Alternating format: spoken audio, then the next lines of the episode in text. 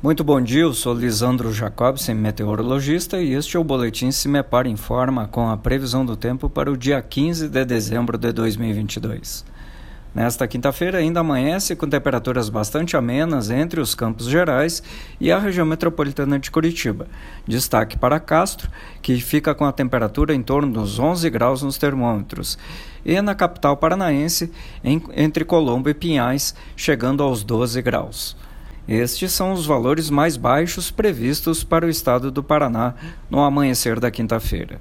Já durante o dia, esquenta rapidamente, principalmente no interior paranaense, onde as temperaturas voltam a se aproximar dos 30 graus na faixa norte, com máxima prevista em torno dos 31 na região de Loanda e Querência do Norte se mantém ensolarado em boa parte do dia em quase todas as regiões paranaenses. Apenas uma variação maior de nuvens entre a Serra do Mar e a região das praias.